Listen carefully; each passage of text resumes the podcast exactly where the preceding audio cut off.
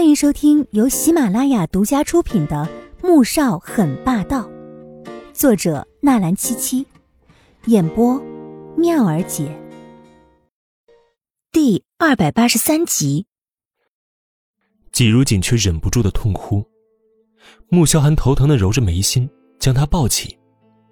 我们先回去吧。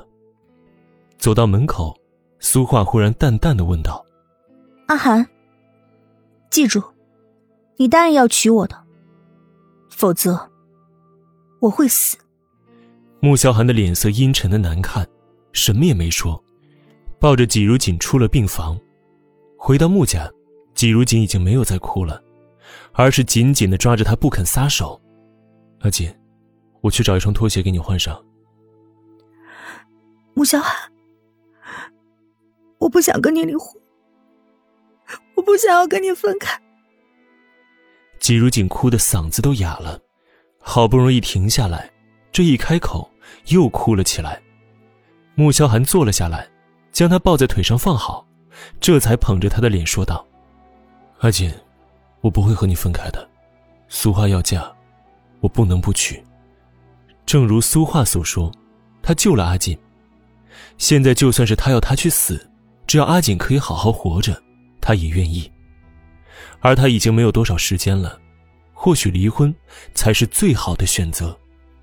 他的阿锦将来还可以再嫁人、生子。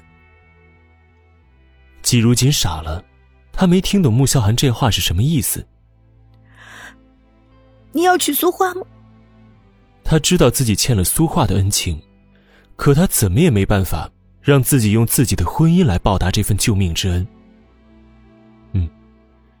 穆萧寒沉沉的应了一声，季如锦立即大哭起来。不行，你不能娶她，我不要跟你离婚，我不离婚。像个撒泼的孩子，以为这样就可以让他回心转意了。穆萧寒却是哭笑不得。以前你总叫嚷着要离婚，现在岂不是如了你的愿了？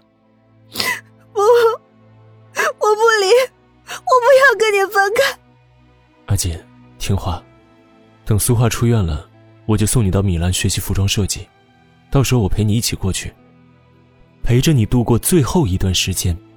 穆萧寒心中叹息，不舍。你这是想要左拥右抱？你想让我当小三吗？季如锦却终于明白他的意思了，娶了苏画，却只给他妻子的名分。而他却要被他当成小三似的藏在米兰，他办不到。即使是离婚，他要么就断得干干净净，绝不当第三者。穆萧寒剑眉微皱：“你非要这么理解也可以。”我不会同意的，我坚决不同意。穆萧寒，你要离婚可以，可是我不会当可耻的第三者。他猛地跳起来吼道，转身。便跑了出去。穆萧寒想到他脚上的伤，还是起身追了出去。没多久，便扛着他回到房间，直接扔在床上了。医院里，苏俊阳和齐康从苏画嘴中听到穆萧寒愿意离婚娶她时，都震惊的说不出话来。姐，你明知道萧寒哥爱的是如姐，你嫁给他不会幸福的。俊阳。我一直梦想着能够嫁给阿寒，现在我终于可以如愿以偿了，你难道不替我高兴吗？苏画神情显得十分激动，甚至有些疯狂。姐，如果是以前，我会替你高兴，可是现在，我真不知道我怎么能高兴得起来。苏俊阳摇摇头，只觉得疲惫又乏力。苏画听了这话，嘲讽的笑了起来，哼。你当然不高兴了，你喜欢的女人就要被人给抛弃了，你当然不会高兴啊。可是你有没有想过，我现在变成这样，以后要怎么办？我是为了救季如锦才变成这样的，所以穆萧寒一定要娶我。小花，你别犯傻好吗？穆萧寒已经不爱你了，你嫁给他只会更加痛苦的。这几天齐康算是看清楚了。穆萧寒对于季如锦的感情，一个男人的心都在别的女人身上，嫁过去，还有什么意义呢？犯傻？哼！是不是嫁给你了就是明智的选择？齐康，你是不是觉得我现在变成这样，不配拥有自己的幸福？我只能躺在这里等死。苏画冷笑起来，看着齐康的目光充满了嘲讽。齐康受伤的摇摇头，他从没有因为他站不起来不能生育而轻看了他，在他眼中，他还是和以前一样，是一个值得好好珍惜呵护的女人。